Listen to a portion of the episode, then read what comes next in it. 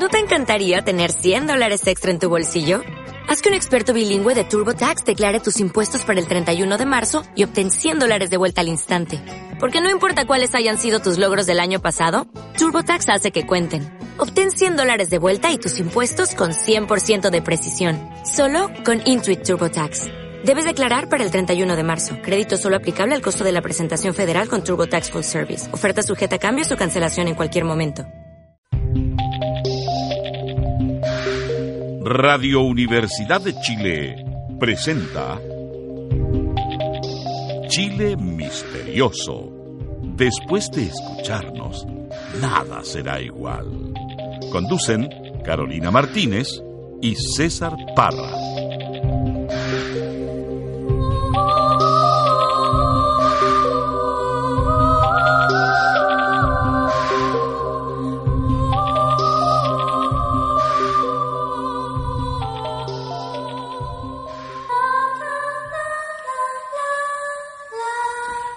Hola amigos, ¿cómo están? Bienvenidos a otro viernes de Chile Misterioso. Hoy, obviamente, con un tema acorde a la fecha, Viernes Santo. Bueno, se le puede dar múltiples lecturas a lo que es eh, la Semana Santa, a lo que es el Viernes Santo. Pero hubo un tiempo en este país donde todo se quedaba quieto, donde efectivamente se reflexionaba en torno a esta fecha. Vamos a tratar de recuperar ese espíritu, ese sentido a través del invitado que trajimos hoy día. Vamos a hablar de las tradiciones del guitarrón chileno, con todas sus leyendas y sus historias olvidadas. Y como siempre, esto es la voz de un gran invitado. ¿Cómo estás, Carola? Bien, aquí en Viernes Santo, como tú qué, lo dijiste. Qué corta se nos hizo la semana, ¿eh? Súper cortita. un- Para todos, yo volando. creo que esta semana se- fue muy, muy corta. Y tú bien lo dijiste, hoy Sí, pues. día vamos con un tema como bien acorde a lo que es nuestro nombre y el objetivo de nuestro programa también, que es ese traspasar historias de ese boca a boca, de ese cuenta cuentos oral. Absolutamente, que es la que es esencia, la de nuestro esencia de programa. nuestro programa, Sí, de pues. esas historias que a veces muchas se van quedando solo en las familias. Y Así hoy tenemos es. una gran oportunidad con el invitado que tenemos. Lo presentamos al tiro. Bienvenido, Sí, pues. Gabriel Buentemir. Gabriel Buentemir. Sí. Muchas gracias por la invitación. pues. cantor, payador, cuenta cuentos y exponente del guitarrón chileno. Miembro del Círculo de Narradores Orales de Chile, columnista estable en el Círculo de Narradores Latinoamericanos. Y bueno, aprendiste directamente de los mejores, po, De de Alfonso Alfonso, Rubio. de los hermanos Rubio. Sí. O sea, en realidad de, de Alfonso solamente, Perfecto. porque de repente la gente piensa que yo llevo más tiempo en esto y yo en realidad tuve el infortunio de justo meterme cuando ya había fallecido Santos, cuando había fallecido Chot Ulloa, que eran como los principales referentes y lo siguen siendo hasta el día de hoy en cuanto al guitarrón y la tradición. Eh, eso sí, a don Alfonso hasta el día de hoy le sigo sacando el jugo. eh, trabajamos harto, yo diría que el principal bastión de la enseñanza hoy día del, del instrumento. Así Porque es. él ha sido quien ha divulgado un poco el instrumento porque está bastante detenido. O sea, era como bien cerrado el círculo. Sí, mira, es que pasó que en algún tiempo eh, quedaban poquitos cultores, se podían contar con, con los dedos de una mano, y también como era gente antigua, de otros tiempos, de otras formas, no todos sabían enseñar o de repente ni siquiera se atrevían. Yo alcancé, dentro de lo que le llaman los últimos cinco cultores naturales, alcancé a conocer al más viejito de ellos, que es Manuel Saavedra. Perfecto. Y Manolito falleció el 2013 con 92, 93 años. Y yo le pregunté un día, oiga Manolito, ¿y usted alguna vez enseñó, se atrevió a enseñar? Y él me dijo así como con una, con una Con melancolía pena. y tristeza, pero muy pura, me dijo, ¿y yo cómo voy a enseñar si yo con suerte aprendí? Mira. Y, y claro, porque eh, la mayoría de ellos aprendieron del, del mismo maestro. Digamos que hay tres escuelas en, en- el guitarrón que hasta el día de hoy reverberan porque aunque uno sea de donde sea, Pircano es y Eso. toca guitarrón. Pircano, de, ese es el origen del guitarrón. hay un, ahí empezamos ya con el tema legendario. Hay un personaje mítico que no se sabe si existió o no, que es el zurdo Ortega. Eso Ay, ay. Sí, no, no, no, pero antes, antes Sí. que nos cuente, bueno, obviamente decir que Gabriel está ya aquí eh, gracias a una amiga en común, por la Nidia, pues. La Sí, Nidia, Gracias a sí, la Nidia yo amiga. conocí a Gabriel, bueno, la, la Carola también Gracias, la conoce, Nidia. gran, Sí. gran amiga la Nidia. Con, con Le Nidia mandamos nos- saludos. Nos conocimos por ahí en un, en un evento que hicieron unos chiquillos, el grupo AIM, del colectivo Gamera. ¿Sí? y era sobre la muerte. Y invitaron a don Alfonso. Don Alfonso lo contactaron y él me llevó. Yo soy como el, digamos, el compañero ahora de todas las batallas porque sabe que yo siempre le digo que sí. Y me llevó. Y el mejor discípulo también debe ser. Eh, no sé si el mejor, porque han- hay, hay varios muy buenos. Hay varios muy buenos. Sí.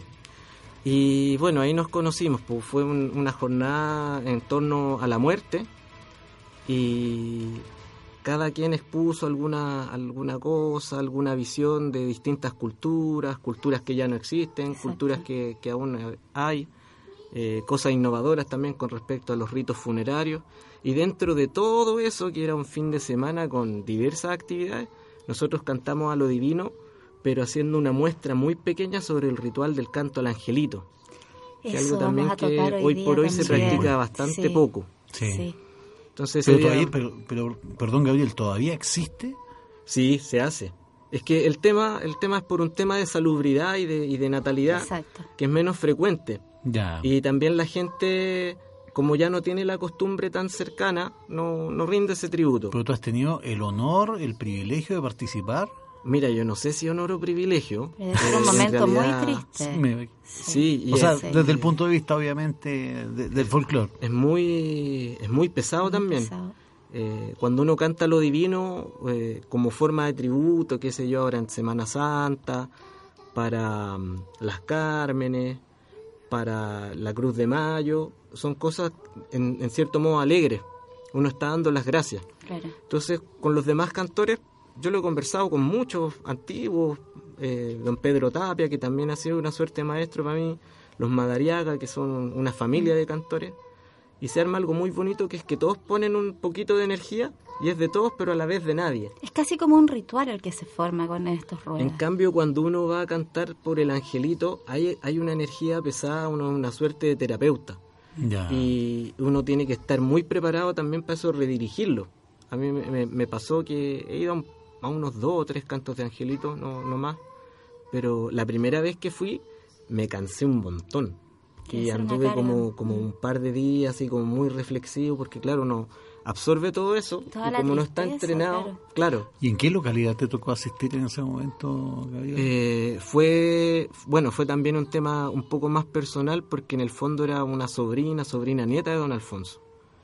Será bien y- cercana a, Ya. a bien ustedes. cercana, entonces muchos Claro. familiares, una familia numerosa, en el fondo yo a los hermanos de don Alfonso los conozco a casi todos.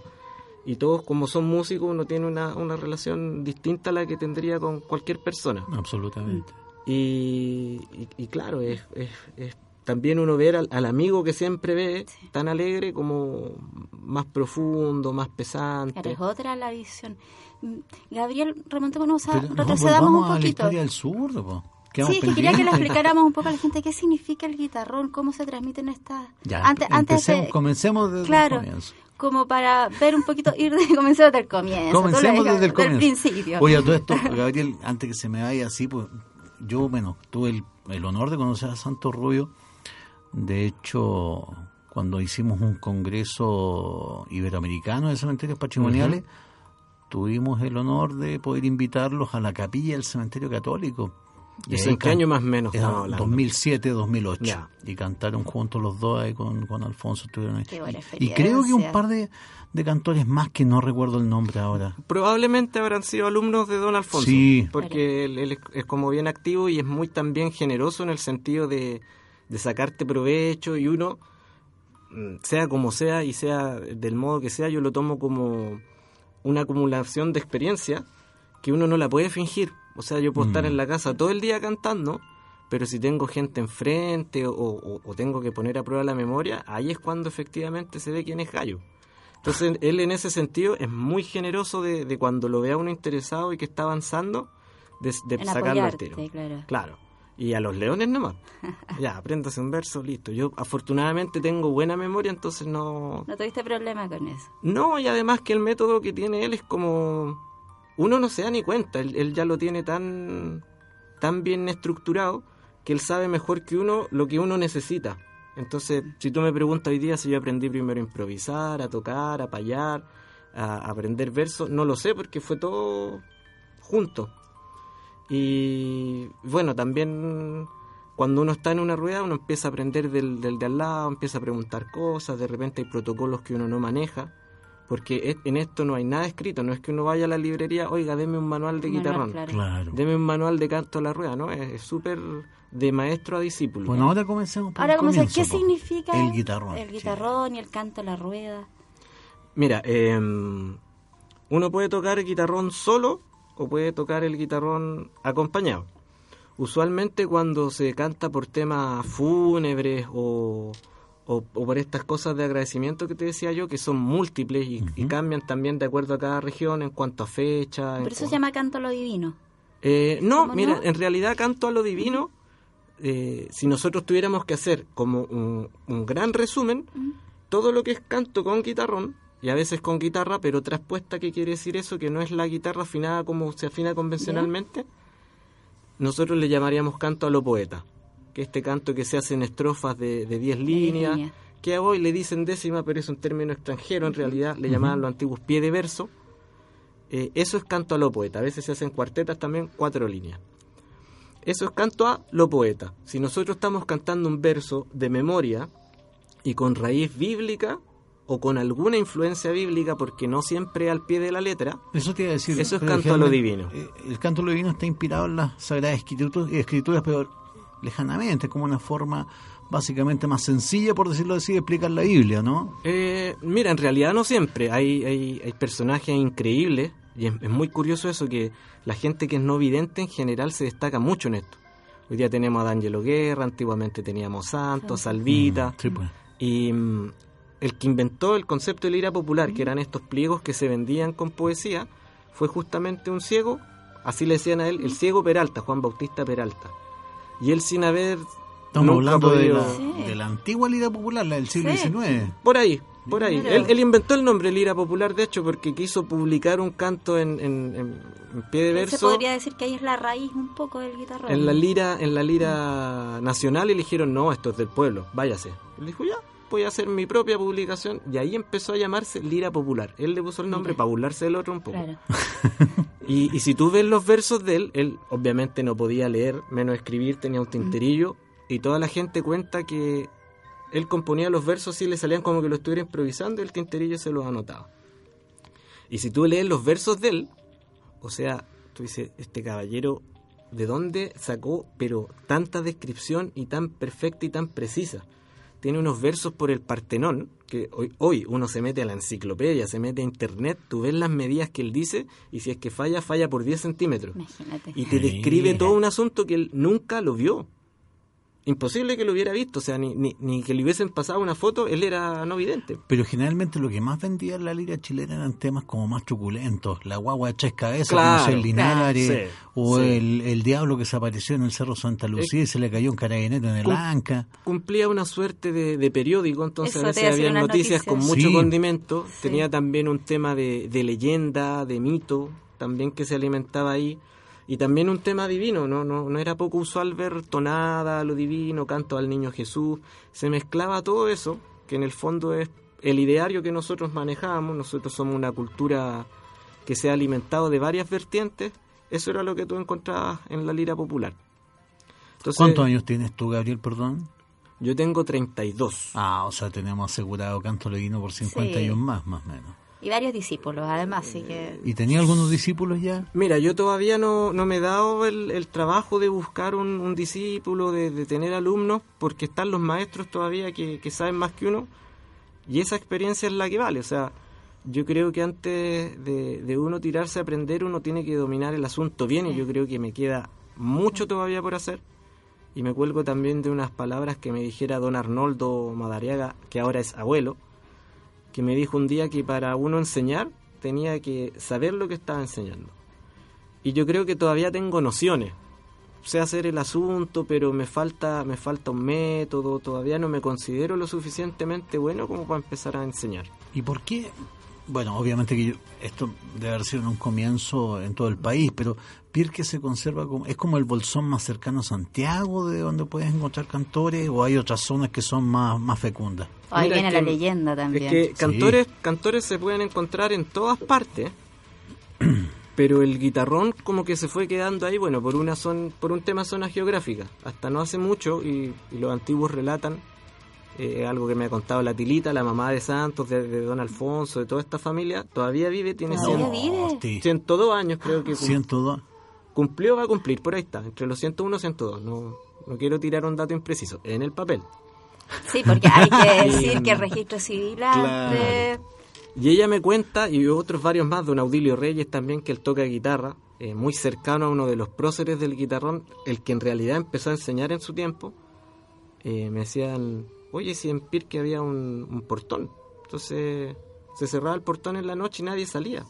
Mira, Y uno, uno igual, eh, tú vas ahora en la micro, en el auto, pasas por el río Maipo, bajas, bajas, porque el río está muy sí. bajito, pasas el puente y es como que Es te fuiste en la máquina al tiempo, Sí, po. Sí. ve al, al, al viejito guaso antiguo, incluso Sí. con ojotas de repente, ve al guaso a caballo. Sí, tienes toda la razón. po. Entonces, tienes por un lado eh, un límite con el cajón del Maipo, para el otro lado te va a Buin, tienes las fronteras naturales que hicieron que ahí se fueran concentrando cosas que no salían y tampoco se contaminaban con lo externo. Entonces, por ahí, por el año 50, 60, Juan Uribe Echevarría, el mismo Daneman, varias gente empezó a buscar guitarrón y encontraban los guitarrones en Melipilla, en Codegua, en Santa Cruz, que mi bisabuelo era de ahí, era guitarronero también, pero encontraban el guitarrón colgado en una pared y el discurso era siempre el mismo. Mi abuelito tocaba, mi bisabuelo quedó. tocaba, mi tío tocaba.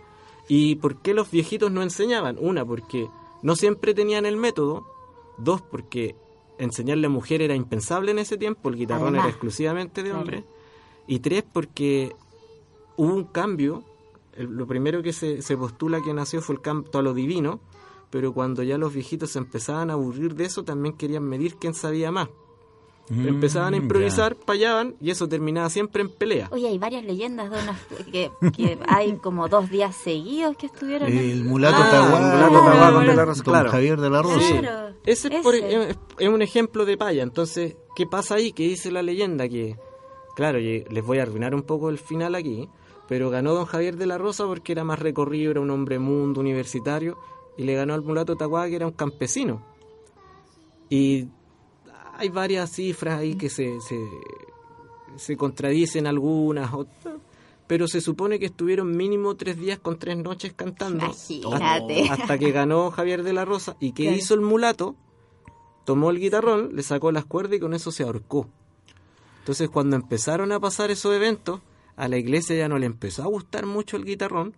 Y si tú vas a lo antiguo, el discurso es similar. Falleció una niñita, falleció un hijo mío, eh, íbamos a tener la guaguita y se transformó en angelito, bla, bla, bla. Entonces yo dejé el guitarrón porque el cura me dijo que era diabólico. Mira, y el Ah, ¿sí? claro. Y muchos, muchos dejaron el asunto ahí, entonces tenemos que agradecerle a Violeta Parra que ella fue justamente a Puente Alto, Pirque y a muchos abuelitos que ya no querían cantar, Retomó el. lo hizo cantar de nuevo después de un trabajo muy respetuoso de años. Bueno, ahí, ahí, ahí en- entra ahí un tema clave, que es el rol de la mujer en el folclore. Pues ahí tenemos- estamos hablando de la Santísima Trinidad, Gabriela Pizarro, Margot Loyola Sí. y Violeta Parra. Pero ¿cuál es el rol de la mujer acá? Porque el hombre es el guitarrón. ¿Cuál es el rol de la mujer en el folclore tradicional? Mira, es que antiguamente, bueno, en en ese sentido es un poco injusta la historia igual con las mujeres porque mm, se les permitía cantar hasta cierto punto. Antiguamente eran muy recelosos todos Sí. los cantores. A los niños Menos. Menos, o sea, ¿qué hace este niñito aquí? Es tarde, vaya a acostármelo, esto es de grande, chao. Claro. Eso, eso era con los mayores modales, porque de repente era con cachuchazo por medio. Bueno, como parte de la época nomás. Y, y claro, las mujeres siempre tuvieron influencia. Eh, se habla mucho de que la mayoría eran las que, las que eran copistas, las que pasaban en limpio los versos, porque el poeta muchas veces como trabajaba en el campo y estaba todo el día ocupado no tenía escuela, pero las mujeres sí habían ido al colegio, sí sabían leer y escribir. Muchas veces ya se aprendían los versos antes que el mismo cantor, que era su marido, su sobrino. Claro. Y eso la historia no lo, no lo documenta, no lo ha visto. Ahora yo me imagino, quizás me equivoco, no sé, y tú me puedes corregir. Es que como tú lo decías, era como el periódico, era como la voz, como la opinión. Entonces, lógicamente por la época era transmitido solo por hombres. Puede ser también. Que era el, patriarcado, o sea, que era puede como ser la, que- la voz. ¿O será Y, que el rol de la mujer además la tonada tradicional? Es que, claro, hay dos vertientes Claro. distintas. O sea, un hombre un hombre que tocara guitarra, por ejemplo, en ese tiempo era muy raro. Eso es lo que te iba a También. decir, porque una Sí, vez... mal delicadito, visto, o claro. arpa. Espérate, espérate. Eso espérate. era mujeres. A eso es lo que, a eso es lo que Mm. quería ir, Gabriel, porque una vez me encontré yo en- con Oreste Plat. Ujú. Y Oreste Plat, cáchate, voy en la Biblioteca Nacional. Yo le pregunté eh, sobre, bueno, tú sabes, sobre esta especie de, de, de, de folclore, entre comillas, industrial que hace el temucano, no sé, eh, y otros, o los quincheros, por poner ejemplo. Dios me, Dios me libre. Y me decía, en el campo, en realidad, el único hombre que canta es el maricón del arpa, me dijo Don Oreste. Quizás está equivocado, Es pero una, es una visión sé que un me quedo dando vuelta a eso. Es una visión un poco antigua, pero no es tan tan quitada de la realidad, porque efectivamente, Estamos hablando, claro, de cantar. efectivamente Claro. en algunas partes al canto a lo poeta le llamaban canto de hombre, a, a ese nivel. Claro. El, el maricón del arpa era el que alegraba el, el- la casa de La- las mujeres yo creo que siempre han tenido un, un- un rol, pero es distinto también, porque en general si tú vas a las leyendas o el cómo llegó esto a esta zona, Eso, ese... pueden ser ahí juegos, llegamos. pueden ser cuentos, pueden ser mitos, pero todas las trajo un hombre. ¿Y de dónde era? No sabemos, pero vino para acá a probar fortuna. Las mujeres no podían hacer eso porque tenían familia Claro. o que criar y cuidar o una misma familia que le decía, oye, ¿cómo te va a ir de viaje? No, pues quédate aquí. Sí, pues estamos sea, hablando de una época en que, la, Sí, que po. estudiar a la mujer ya era Oye, pero un- hablemos de leyenda un poco. eh. ¿Quién era el mítico zurdo Eh, Ortega? el zurdo Ortega. ¿Quién fue el Sí. zurdo Ortega? Mira, yo, yo de repente, como mi apellido es Guentemil Ortega, Sí, pues. yo digo, no, si yo soy pariente del zurdo, y por ahí me creen. No lo sé, no lo sé. Mira, el zurdo Ortega, o a veces le dicen tarifeño, es un personaje que no se sabe de dónde apareció, pero llegó a Pirque. ¿Y estamos hablando de qué época esta vez? Estamos la hablando leyenda...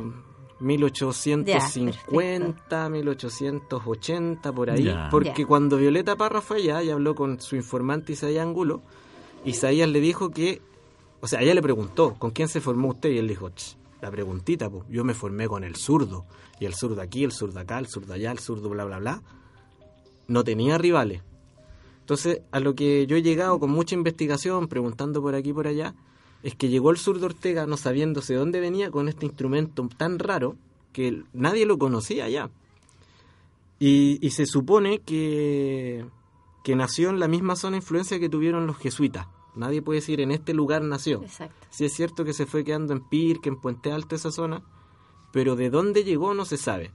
Se presume que cuando llegaron los jesuitas con sus instrumentos, sus guitarras barrocas, sus eh, violines, laúd. algo parecido, Claro, la- sus, rabeles y todas se esas cosas. mezcló en Sí. esto, que también los españoles no digamos que eran todos de la misma beta, también hay mucha influencia árabe. Eh, alguien tiene que haberlo tomado y dijo, oye, me cuesta poner el dedo en la guitarra porque hay que hacer cejillo, hay que hacer aquí, no sé qué, una pura cuerda y tantos Mm. trastes. Inventó esto, menos trastes, brazo más grueso, más cuerda, hay que pensar que fue diseñado por y para campesinos. Si no hubiese sido así, habrían documentos en libros, Claro. habría un manual para tocar guitarrón hacerlo. porque habría Claro, la academia. como Claro. una academia tipo Claro, así como, Stradivarius. Oye, quiero, quiero tocar piano, uno encuentra un montón de métodos. Esto no hay. po. Y porque también e- era de aquí. Si hubiese llegado a Europa, Porque claro, es típico chileno, o sea, es el único, instrumento, instrumento. chileno que hay. Porque por ahí otros se descartan porque tienen como un origen más directo. Por ejemplo, el rabel. eh, el, y, el, y para muchos el cultrún, que también sería Mm, chileno, en realidad lo ven como un instrumento mapuche, por lo tanto no, no se cuenta. Y bueno, este en realidad el que traigo yo ahora es un guitarrón moderno, lamentablemente los amigos en la casa no lo pueden ver, pero antes, en vez de tener los trastes como la guitarra, o sea, metido en la madera, Perfecto. era un, un trocito de metal con un chapecado atrás, con una trenza. Si tú lo ves, es muy similar al sistema de los trastes que tiene el sitar hindú. Tenés Sí, toda la eso. razón. Sí, rarísimo. Son Absolutamente. 25 cuerdas. Uno lo escucha y tiene algo de arpa, algo de salterio, de laúd en la Sí. ejecución. Hay que tener uñas para tocarlo también. El laúd se toca como con una especie de uñeta. Las clavijas no eran así como, como las de uno modernas de metal, que uno las puede ajustar, sino que eran de madera, como tienen hoy los violines, las violas. Gabriel, ¿y en qué momento el zurdo se vuelve un personaje legendario? Porque así como Porque llegó, así desapareció. como llegó, desapareció. Y, Y les mm, dejó el instrumento y a unos Le enseñó a tres personas. A tres. A tres personas. Eh, Manuel Ulloa, el papá de Chosto Ulloa, que murió Chosto y esa forma de tocar se perdió con él. Eh, yo- ¿Hay grabaciones, sin embargo, de él? Sí, de, de Chosto, Chosto alcanzó a grabarse. No así su papá, de su papá hay, hay cosas, pero muy poquitas. Y, y era un modo de tocar que hoy día yo de repente trato de emularlo, don Alfonso que lo escucho más, pero igual uno sintiéndose como fuera de su esencia. Nosotros somos de otra escuela. Segunda escuela, la de Isaías Angulo, que aunque algunos folcloristas dicen haber sido alumnos de él, no tuvo ningún alumno, sino que mucha gente lo fue a visitar. Ya. Y por ahí hay algunos que dicen Valga ser el- alumbrados. valga el desmentido, El entonces. desmentido, Don sí. Isaías Angulo no tuvo discípulos. No, no, y algunos dicen como que sí, yo aprendí de él porque lo fui a visitar un- Pero escuchó, dos, dos nada, veces, tres claro. veces. eh, imposible. Claro. Y el que, el que nos hereda todo el estilo y nos lleva al guitarrón, digamos, moderno, es don Juan de Dios Reyes. De él también yo he, he- he encontrado dos fotos, no hay grabaciones, pero él le enseñó a Santos, Santos le enseñó a Alfonso y a varias otras personas más en, en Pirque. Pero digamos que el principal fue Santos y ahí se empezó a ramificar porque hasta ese minuto no había como un método Y es la escuela De más enseñanza. fructífera, entonces. Es la que Sí. La que más la cultores línea. tiene. Sí, sí, o sea, igual don Alfonso con, con Santos tuvieron un camino en paralelo, digamos. Pero, pero sí, Juan de Dios Reyes es, es toda la influencia que tenemos hoy día, quiera lo uno o no. De repente hay gente que, que escuchando discos dice que ha aprendido, que no ha tenido un maestro, o que tiene un maestro que es de otro lugar, pero aunque uno no quiera, es el caballero ahí que todavía sigue Juan de Dios Reyes presente Mm. en la forma del toquillo, que es como uno pulsa el, el Claro. instrumento, en, en la forma de los cantos, las caídas, que son cosas que uno no las puede aprender en el papel porque llevarlo a partitura es imposible. Exacto. ¿Y tú, Gabriel, cómo te acercas a este tipo de canto? Mira, yo mm, no sé si he estado donde debió estar o el asunto me ha buscado. Eh, por ejemplo, este guitarrón yo me encontró él a mí. Ahí también hay para armar otro, otra leyenda, otro, otro mito, otro cuento. Eh, todo fue como por esas casualidades no tan causales. De que vi algo aquí que chuta no me pasó y decía pero por qué no me resultó y claro todo fue para que se diera un tiempo en que yo lograra esto y pasó que conocí a una una chiquilla que es violinista y me mostró un día un video en su celular cosa que en otro minuto respecto al guitarrón impensable o sea, era un Claro, o sea, ¿cómo vas a conocer y veo a Alfonso Rubio, yo ya yo lo conocía, o sea, yo lo único que estaba pensando ya hacía como más de cinco años era encontrar un maestro y nunca se había dado, así que deseché la idea. Yo dije, no, el guitarrón no quiere nada conmigo, ¿para qué seguir insistiendo? En un tiempo en que yo estaba estudiando lutería, entonces me llamó la atención por la construcción. Vi a don Alfonso en ese video y me enteré de que los primos de estas chicas tomaban clases con él. Así que fui y les pregunté en cuanto lo- los conocí, no, yo ni siquiera los conocía dónde tomaban clases, con quién, cuánto había que pagar. Vamos a lo Alfonso siguiente. Gabriel. Nos vaya a contar cómo, cuándo fue la primera vez que tomaste la guitarra, pero no los vaya a cantar en décima, a la vuelta de comerciales. Solo unos minutos, no se separen.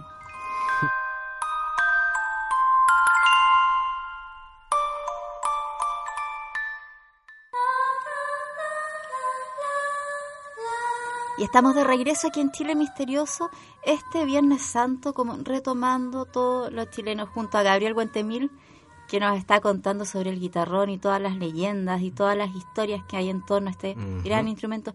Pero nos, nos quedamos en el bloque anterior. Claro. ¿Cómo llegaste al guitarrón? ¿Quién fue tu cultor? Y, y bueno, ahí, como les decía hace un rato, llegué a estos dos personajes, estos dos chiquillos, los hermanos Alarcón Franchini, que son pircanos también. Y me dicen, no, si nosotros tomamos clases con don Alfonso y ya, el taller. ¿Y dónde está el taller? Ahí en Sotero del Río, en el Parque Gabriela. Yo vivo al lado y nunca me enteré, porque siempre tienden a darle más, más auge a las cosas que son más masivas y el guitarrón no lo es Claro. tanto. Ya, oye, ¿y, y, y hay que pagar mucho? No, si es gratis. ¿Y el instrumento de dónde lo saco? No, si allá hay. No. Entonces fue como raya para la suma, anda, po. ¿Y cuándo es? Martes a las 7, que siempre ha sido el martes, cambia un poquito el horario. Fui y claro, don Alfonso me vio con el letrerito de cacho, porque llegué octubre para noviembre y había que presentar en diciembre. Entonces me puso así como, él ni se acuerda, yo de repente le converso esto, me puso una tarea imposible. Me dijo así como, mire, eh, yo, usted ve que ya, tenemos, me explicó, tenemos Claro. que hacer una muestra, ya es tarde, bla, bla, bla. Si se aprende unos dos versos, para la próxima semana estaríamos conversando. Yo en mi ignorancia me fui para la casa súper feliz. Yo veía que los chiquillos se reían, los otros alumnos que ya sabían improvisar, cantar en más de una melodía. Yo no sabía ni poner los dedos. Llegué la otra semana. Don Alfonso, ¿cómo está? ¿Y usted quién es? A ese nivel. No, usted me dejó una tarea y no sé qué, porque yo quiero empezar a tocar guitarra. Ah, sí, ¿qué tarea le dejé? Que me aprendiera dos versos. Dos versos en canto a los poetas implica una cuarteta, que es como el, el resumen, la sinopsis de lo que viene. A veces uno encuentra más de un verso con la misma cuarteta y cada una de esas líneas pasa a ser la última línea de cada pie de verso, cada estrofa. O sea, tenía que aprenderme 44 líneas, más 10 de una despedida, que a veces la tienen, a veces no, por dos. En una semana. Entonces, para todos los chiquillos, claro, yo, yo, yo ahora sé, por eso se reían, porque lo veían como imposible. Me dice, a ver, ya, tírese el primer verso.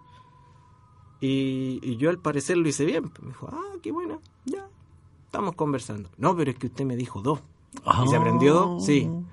Le tiro el segundo y que, ah, bien. Y me aprendí otro por si acaso, ¿lo quiere escuchar?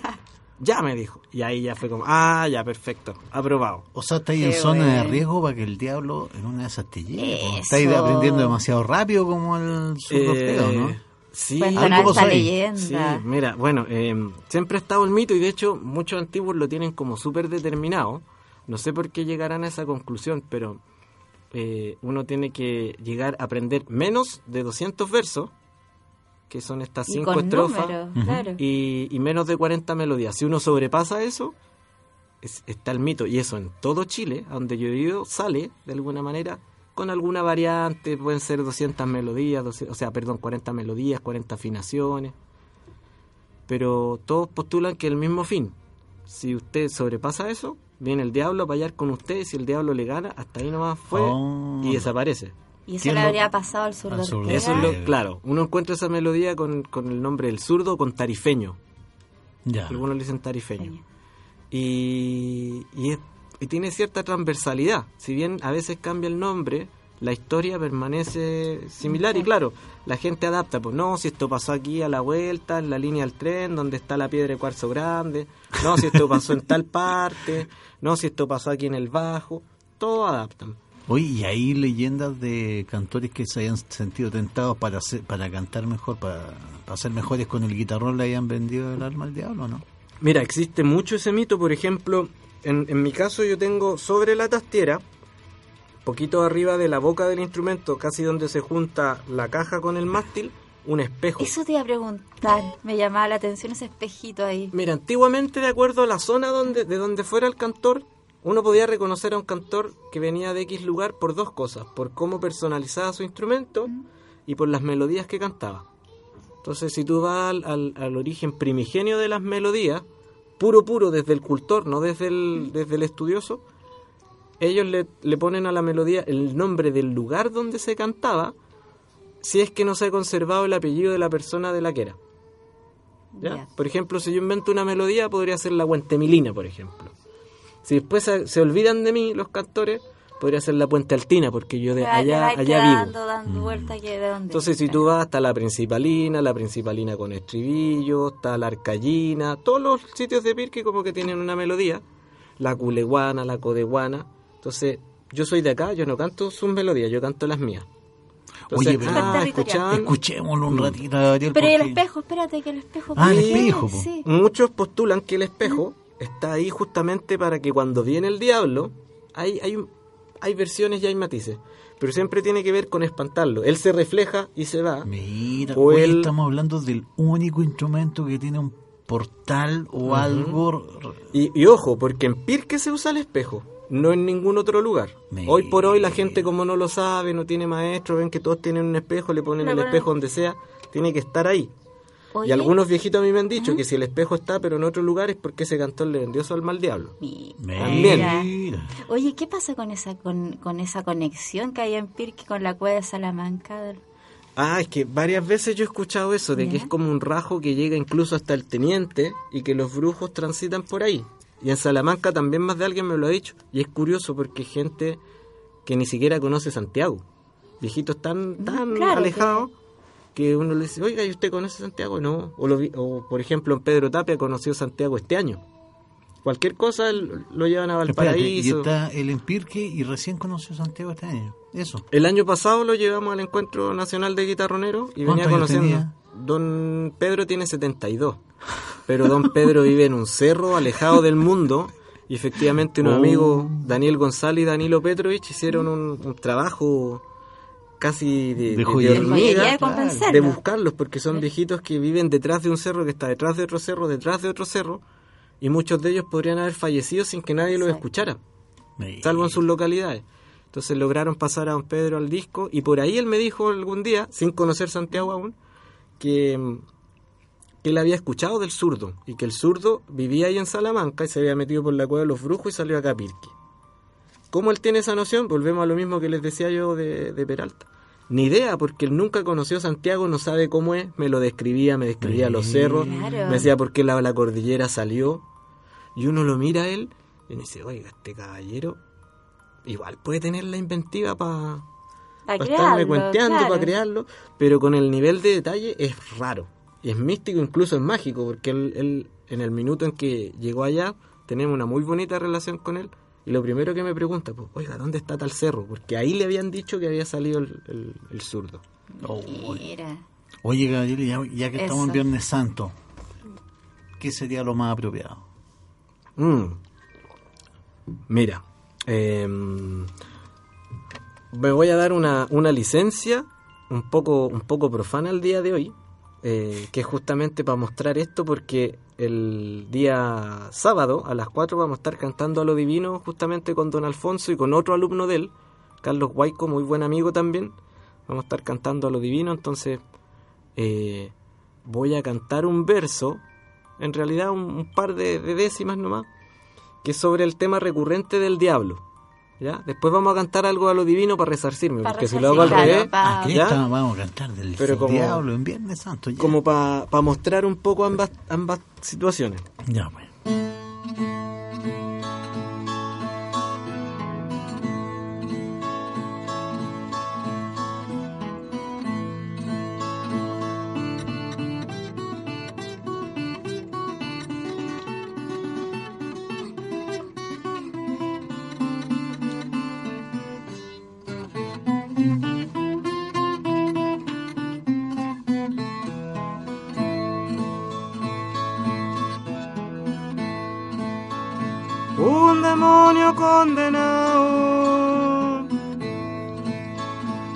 Demonio condenado del infierno en su cumpleaños. Tocaba con ruido extraño en un violín destemplado.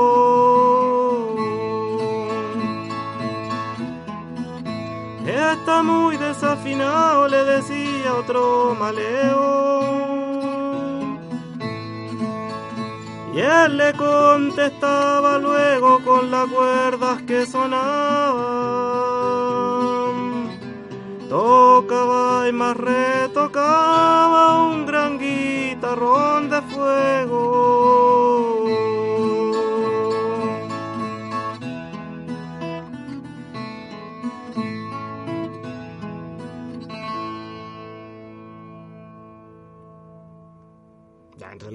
Décima nomás porque me sentí profano. Te sentiste profano, No, excelente. excelente. Bellísimo. Gabriel, sí. Sí. Ese es un, un verso que tiene años de años, eh, se le atribuye a Daniel Meneses, apareció en una lira popular, pero no todos creen o sostienen que haya sido de autoría de él, sino que es previo.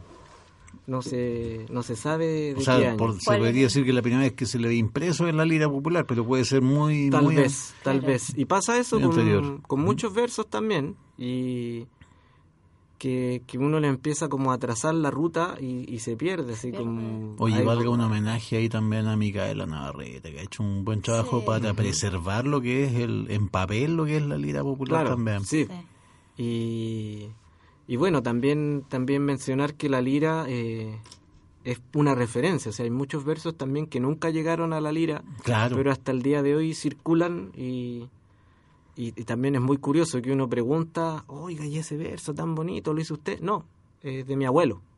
Y no va para otra parte, no, es de mi abuelo, o del abuelo de mi abuelo. Es Y que siguen la, transmisión oral es Sí, la- pues. lo vivo. sí. Claro, pasa, pasa más en el canto a lo divino, efectivamente, que el, que el verso es muy antiguo y, y es muy valorado también que, que sea heredado. Y, y bueno, pasa también que los cantores, en su cierto modo, eh, después vino la paya, después vino la improvisación, que tiene que ser un diálogo, eh, tiene que decir algo, no es como esto que nos ha hecho creer la tele de tírate una paya, no. Uno Claro. está haciendo un Claro. brindis, una copla, un, un pie de verso. Payar es diálogo siempre y tiene que tener sentido, tiene que tener profundidad. No puedo estar haciendo versos sobre la polera de la señora en la primera fila, o sobre el animador. Eso te iba a preguntar, Sí, en es- ese sentido, ¿te gusta el trabajo de Pedro Yáñez, por ejemplo? Para mí Pedro es un referente, yo de hecho he tenido varios el tema de la paya, con sí, él. No, Pedro, Pedro en, en- en todo y lamentablemente se está retirando, anunció su retiro. Pedro es un creativo enorme. Y también ha colaborado mucho en el rescate. Y, Sí. Bueno, es que él, él de partida no...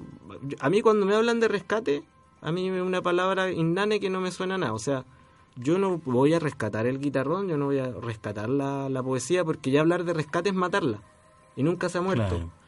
Y yo decir que yo me voy a atribuir la tarea de rescatar es demasiado soberbio. Sí. O sea, uno difunde, uno de- defiende, uno hace, pero decir, voy a rescatar, no sé, yo nunca me he visto con capa de superhéroe como para decir rescate. Pero Pedro más que más que justamente rescatar, él hace, o sea, uno va a los discos de los años 70 y en todo estuvo. O sea, uno, Claro. uno de repente hasta se sorprende estar escuchando, oye, esa es la voz de Pedro Yañez, está ahí.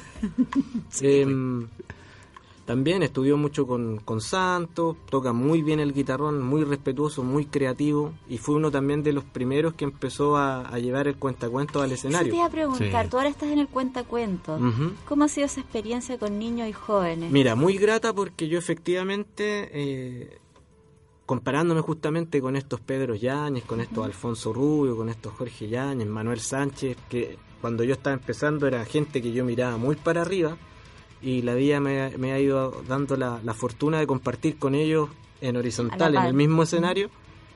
Eh, claro, uno dice, estoy en pañales, me faltan cosas. Y empecé a interiorizarme en eso y a tomar cursos porque quería tomar habilidades escénicas que, de las que carecía. Y después empecé a darme cuenta de que efectivamente el canto a los niños no lo integra mucho y que también uno a un niño le explica una cosa una vez y no hay para qué explicársela más, la entienden al vuelo, es, una cuestión casi enciclopédica como se la aprenden.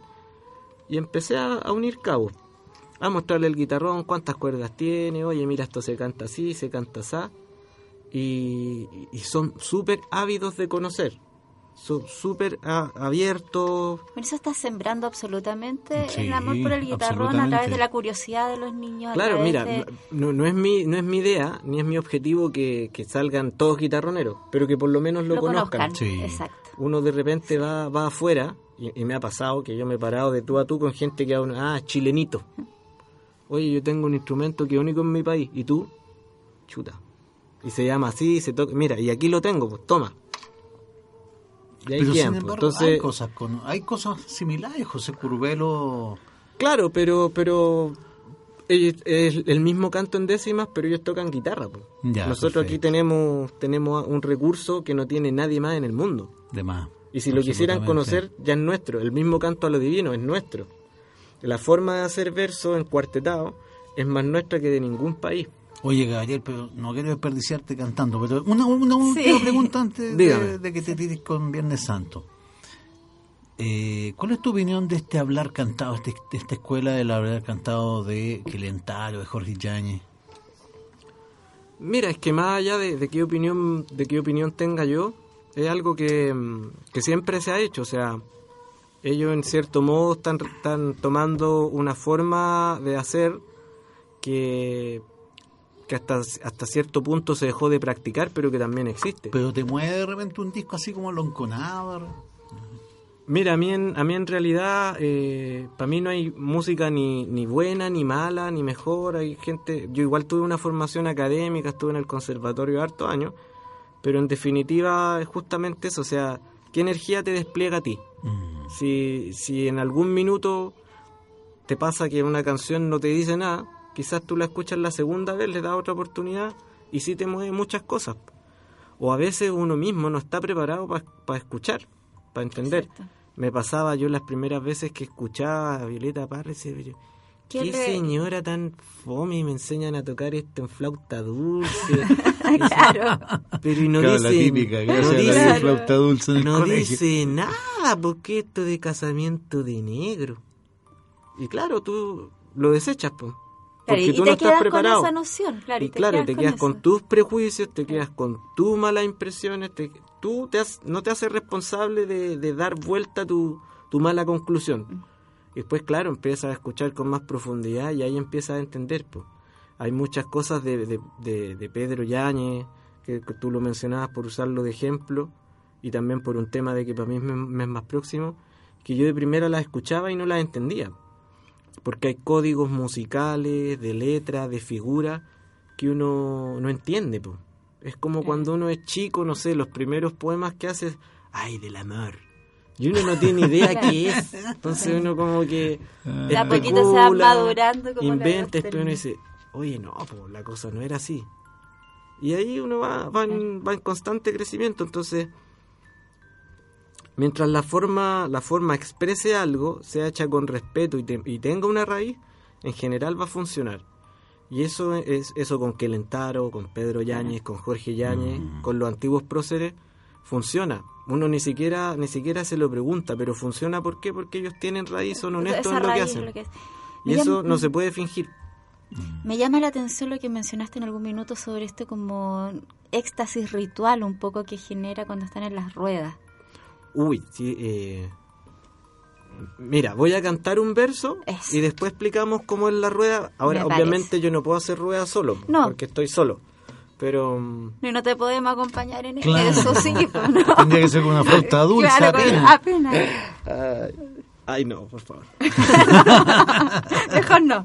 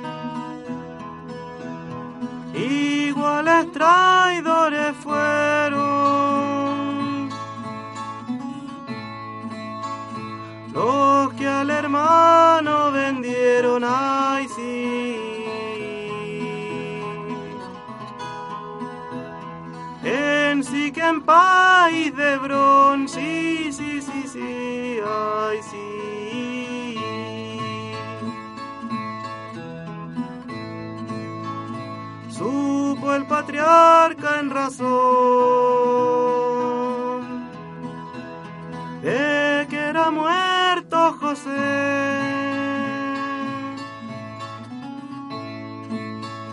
conoció por mayor fe la túnica ensangrentada. Dijo con voz lastimada,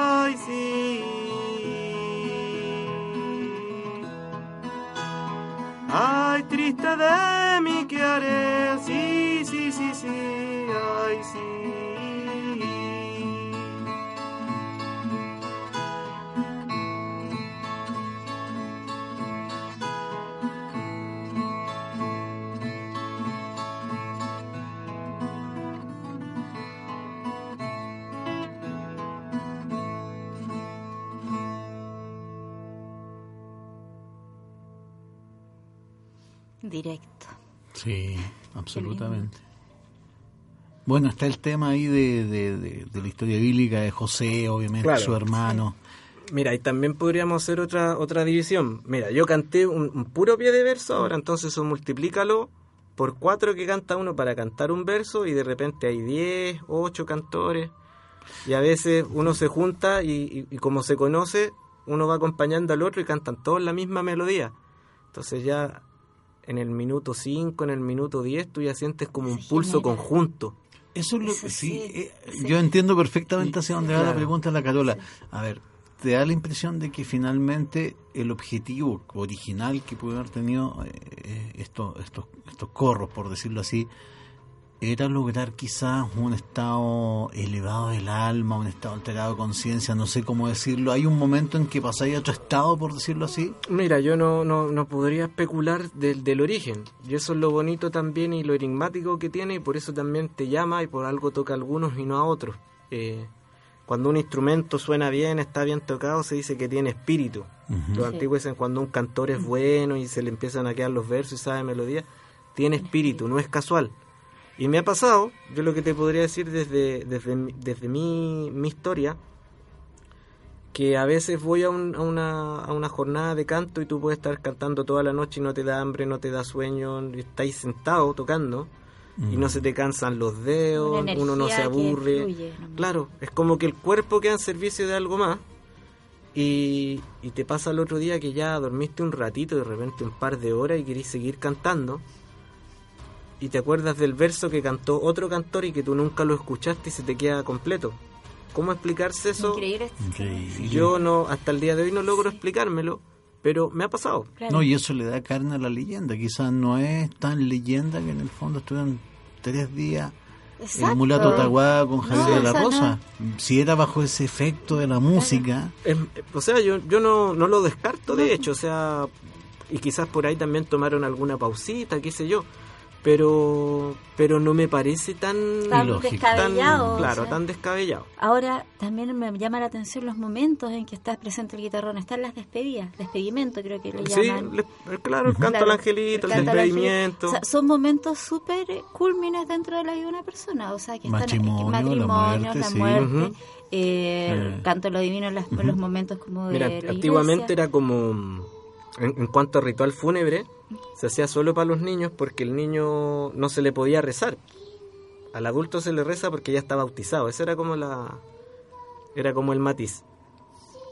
Pero el día de hoy yo tengo muchos amigos, muchos conocidos, muchos cercanos que qué sé yo, comparten o conmigo mucho o con Don Alfonso y conmigo y nos han dicho, "Oye, el día que yo me muera ustedes tienen que ir a cantar." A ese nivel.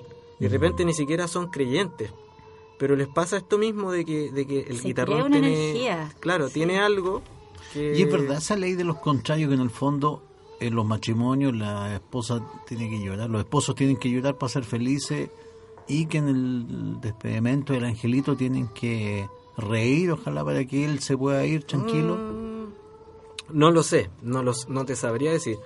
Y ahí hay mucha versión también de gente que, que lo llevó al papel y quedó como verdad absoluta cuando no lo es. Pues entonces, por ejemplo, con Don Alfonso nos ha pasado que a veces es como, oye, eh, ya, te apuesto que yo hago llorar a la gente. Y uno ahí se despide y uno va improvisando la despedida. Y, y, sale, es como que se, se, dedica y uno habla de lo que ve, del, del pariente, del deudo. Y claro, pues a veces nos pasa que incluso sentimos que como que chuta, nos pasamos un poquito. Porque es como. una línea uno va cantando de memoria, son como historias, pero ahí cuando tú lo dedicas y justamente esa misma energía te transmina y algo pasa, a mí me, ocurre que de repente digo, oye, que me salió bonita esa décima. A mí no se me habría ocurrido. Pero yo mismo la canté, es, muy curioso, es muy raro. Oye, Gabriel, y a propósito de despedida, bueno, ya que se está terminando el programa, ¿podéis una última, una última décima? Esto como, como a modo de resumen, es lo mejor que uno pueda eh, dar como síntesis del guitarrón, lo escribió la gran Violeta Parra y a pesar de que tiene 50 y muchos años, sigue vigente y nadie lo ha superado a mi juicio hasta el día de hoy. Por ahí intentado hacer algo, pero está compleja la tarea.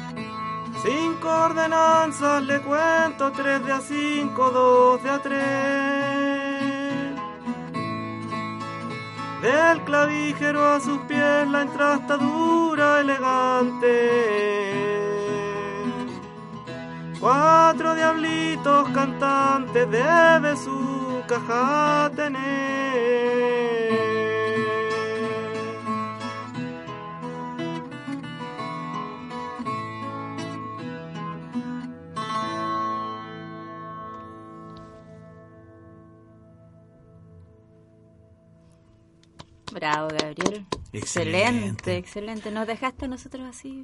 Gabriel, estamos, no, no nos queda nada de tiempo. Dime, ¿dónde vas a estar este, esta- este fin Mañana. de semana santo? Fin de semana santo, Museo Violeta Parra, Auditorio Antar, 4 de la tarde, la entrada es gratuita, pero hay que reservar lugar. Eso tienen que meterse a la página museovioletaparra.cl, lo buscan ahí. Perfecto. Perfecto. Y ahí nos van a ver a don Alfonso Rubio, a Carlos Guayco, colega muy querido también, y que está empezando en el canto, y su servidor Gabriel Guentemil Ortega. Ya pues. Muchísimas gracias, No, Gabriel, por acompañarnos. Sí. Muchas gracias a ustedes, pues. Y Ya, a Camila chicos. también. Sí. Y a y a Camila, que está al Camila, otro lado sí. de... Chicos, se nos fue el programa volando, así que buen fin de semana, reflexiones. Reflexiones. Es de- recuerden que es de recogimiento. Por favor, traten de, de mantener el recogimiento adecuado. Nos vemos el, El próximo el viernes. próximo viernes sin falta en otro capítulo de Chile Misterioso. Radio Universidad de Chile presentó Chile Misterioso, un programa que intenta cautivar tus sentidos. Estamos seguros que después de escucharnos, nada será igual. Chile Misterioso, todos los viernes a las 23 horas. Puedes volver a escucharnos en diario.uchile.cl.